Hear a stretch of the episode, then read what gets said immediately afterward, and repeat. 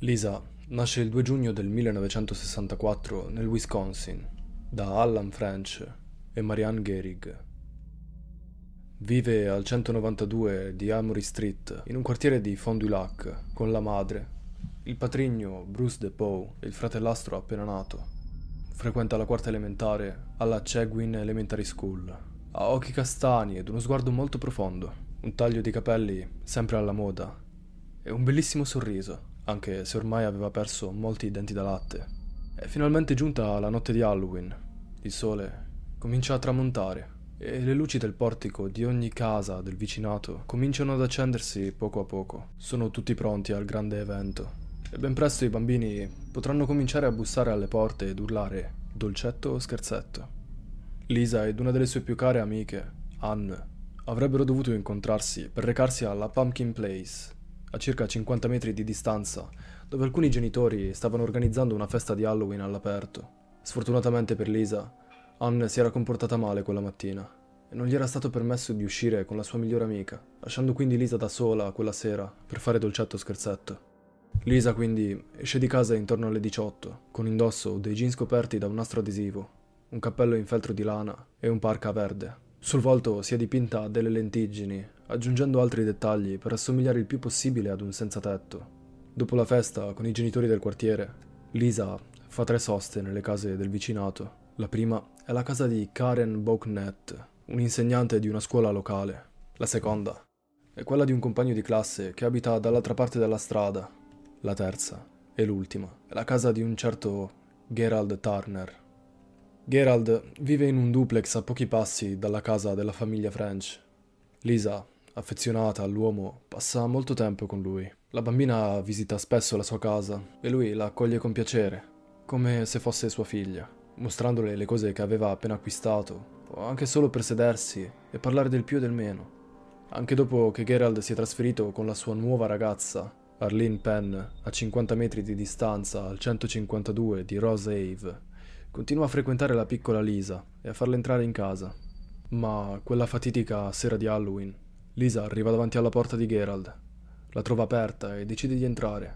Quando Gerald la vede, la conduce al piano superiore, nella sua camera da letto, dove le toglie i vestiti e ha dei rapporti anali con la bambina. Presumibilmente, Lisa sarebbe morta poco dopo, in quella stessa camera da letto. Ma poche ore prima, quella sera, Gerald accompagna la sua ragazza Arlene dalla madre per renderle visita. Qualche ora dopo, intorno alle sette e un quarto di sera, Arlene si presenta nuovamente davanti alla porta del compagno, dopo aver partecipato alla festa a Pumpkin Place, e trova Gerald in accappatoio sul divano. L'uomo le dice di essere malato e le esorta a ritornare a casa della madre per la notte, da sola. Arlene, allora, ritorna in strada, ma dopo essersi resa conto che la madre non sarebbe ritornata a casa nell'immediatezza, ritorna a casa del compagno. La donna non capisce bene il motivo, ma durante la serata il compagno torna più volte nella camera da letto per sdraiarsi da solo, ma non presta molta attenzione al suo comportamento e circa un'ora dopo esce nuovamente di casa. Sono quindi circa le otto di sera. Se solo Arlene fosse andata in camera da letto a controllare quello che il compagno stava effettivamente facendo, avrebbe trovato il corpo senza vita della vicina di casa, la piccola Lisa Anne French. E chissà, forse anche lei avrebbe fatto una brutta fine. Gerald, una volta assicuratosi che la compagna se ne fosse realmente andata, mette il corpo e i vestiti di Lisa nei sacchi della spazzatura, scaricando il tutto alla periferia della città.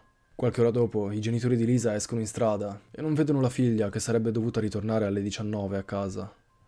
Preoccupati, informano tutti della scomparsa della piccola Lisa. Sono circa le ventidue e le ricerche della bambina iniziano ufficialmente. Betty Wolfiel, presidente dell'associazione dei genitori del quartiere, inizia a contattare tutti gli altri genitori, esortando ad accendere le luci e mettere delle insegne alle finestre, sperando che la piccola Lisa potesse vederli e ritornare a casa. Durante la notte e il giorno successivo, la polizia perquisisce l'intero quartiere ed oltre cinquemila persone, nel frattempo, si sono tutte unite alla ricerca della piccola Lisa. Gli elicotteri sorvolano i quartieri limitrofi, così come gli aerei privati appartenenti ad alcuni vicini di casa, Riforzando le ricerche aeree. Anche alcuni volontari a cavallo iniziano a perquisire i campi. Vengono perlustrate paludi, fiumi e laghi, ma della bambina non si hanno tracce. Vengono stampati e distribuiti oltre seimila volantini con la sua foto. Persino le stazioni di servizio locali hanno offerto oltre cento litri di benzina a chiunque utilizzasse un veicolo per le ricerche della piccola Lisa. Insomma, si erano tutti mobilitati per la sua ricerca. Due giorni e mezzo dopo la sua scomparsa, il sabato mattina, intorno alle undici e trenta, un agricoltore di nome Gerald Brown, mentre era in casa con il suo trattore, trova due sacchi della spazzatura in una boscaglia lungo McKay Road, appena fuori dall'autostrada quarantanove, nella città di Teichida. Wayne Jays, un investigatore dell'ufficio dello sceriffo, viene chiamato immediatamente sulla scena.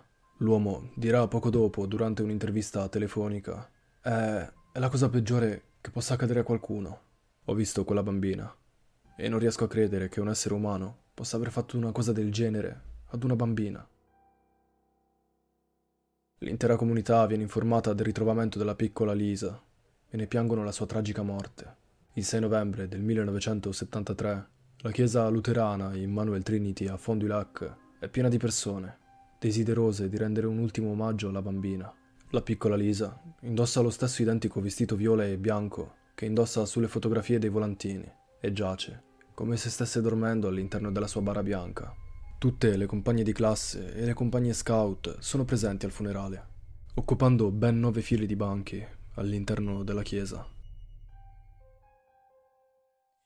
Dopo aver raccolto molte testimonianze di vicini di casa che descrivono il rapporto tra Gerald e Lisa e il comportamento stesso di Gerald, considerato un po' troppo strano e fuori luogo per un uomo della sua età, viene interrogato pochi giorni dopo la scomparsa di Lisa, ma finisce per il confessare soltanto nove mesi dopo i fatti, l'otto agosto del millenovecentosettantaquattro. Ma l'uomo durante il suo processo davanti alla giuria dice che non si tratta di una confessione spontanea e che quelle non sono le sue parole. Ribadisce inoltre di non essere l'assassino di Lisa. Dice che a causa delle pressioni fatte dalla polizia ha finito per confessare a torto l'omicidio, appropriandosi un crimine che non aveva commesso, solo e soltanto perché non riusciva più a sopportare lo stress, firmando la sua confessione affinché tutto finisse. In questa famosa confessione, la sua confessione, l'uomo afferma di aver sentito un forte impulso nel momento in cui la piccola Lisa è entrata all'interno della sua casa, la notte di Halloween, portandola con ferocia nella sua camera da letto, dando libero sfogo alle sue perversioni più profonde. Ad un certo punto continua dicendo di aver notato che la bambina non respirava più. Dice di aver tentato di rianimarla per alcuni minuti, prima che la compagna, Arlene Penn, entrasse in casa. Dopodiché mette i calzini sulle mani e sposta il corpo senza vita di Lisa in bagno. L'autopsia condotta dal medico legale della contea di Fond du Lac stabilisce che la bambina è morta asfissiata, molto probabilmente per lo shock durante l'aggressione. Di conseguenza, Gerald Turner viene dichiarato colpevole di omicidio di secondo grado, adescamento di un bambino per scopi immorali e atti di perversione. Viene condannato a trentotto anni di reclusione criminale, iniziando a scontare la sua pena detentiva il quattro febbraio del millenovecentosettantacinque. Robert Owens, allora capo psicologo all'interno del carcere in cui si trovava Gerald, dice davanti al giudice che Gerald nutre un profondo disprezzo per le persone, ma più particolarmente per le donne. Non ha il pieno controllo della sua coscienza per poter inibire i suoi impulsi e conformarsi alle leggi della società. Lo psicologo capo è profondamente perturbato dal suo comportamento, non lascia trasparire alcun rimorso, nessun sentimento di pentimento. L'uomo che ha ucciso Lisa Anne French, Gerald Turner, era un suo vicino di casa. Era qualcuno che la bambina conosceva molto bene. La sua brutale aggressione e l'omicidio sono ancora ricordati come uno dei crimini più atroci della storia della città. Gerald è stato soprannominato da tutti come l'Halloween Killer, e a seguito di questo incidente la città ha imposto che la raccolta di dolciumi avvenisse durante le ore diurne. Durante la sua incarcerazione, Gerald ha scritto una lettera a Lisa, lettera che nessuno ha mai potuto vedere o leggere fino al millenovecentonovantanove. In questa lettera l'uomo dice: «Dubito di poter mai realizzare appieno il terrore che hai provato quella notte per mano mia. Ti vedo ancora in piedi sulla soglia di casa, con quel cappello di feltro e un sorriso raggiante dopo avermi visto. Poi ho visto la gioia nei tuoi occhi trasformarsi in paura nel momento in cui ho richiuso la porta dietro di te. Per il resto della vita dovrò convivere con quello che ti ho fatto». Gerald Turner è stato rilasciato sulla parola per buona condotta nel millenovecentonovantadue, dopo aver scontato soltanto diciassette anni e otto mesi della sua condanna, inizialmente imposta a trentotto anni.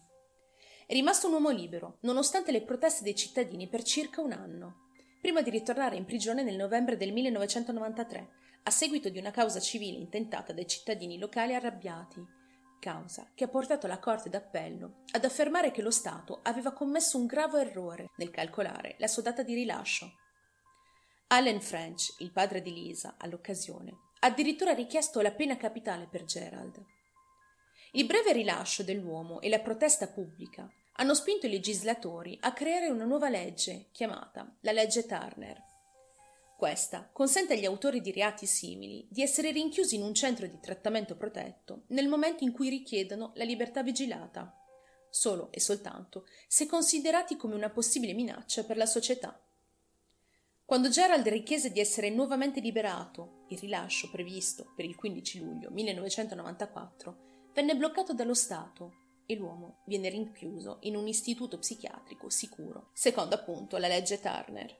Gerald è stato processato nel millenovecentonovantotto per determinare se meritasse di essere un uomo libero o meno, e non venendo considerato come un pericolo per la comunità, viene definitivamente liberato. Lo Stato non può più trattenerlo e l'uomo è libero. Gerald è stato rilasciato e, nonostante un paio di incidenti, non è stato seguito da vicino. Questo fino al duemilatré, quando si scoprì che Gerald aveva violato la sua libertà vigilata. Le autorità hanno trovato immagini pornografiche sul suo computer, oltre a video e riviste esplicite, presso la Foster Community Correctional House, la casa di cura di Madison in cui si trovava. Un giudice ha ordinato la sua incarcerazione per altri quindici anni. Ancora una volta arrivò la sua data di rilascio, il primo febbraio duemiladiciotto. Il Dipartimento di Giustizia del Wisconsin ha presentato una petizione per ricoverare Gerald in una struttura mentale, sostenendo, ancora una volta, che l'uomo soffriva di disturbi mentali che lo predisponevano a compiere atti di violenza ripetuti. Il sedici agosto la Corte d'Appello ha deciso di sospendere tutti i procedimenti giudiziari contro l'uomo. Gerald Turner oggi è un uomo libero.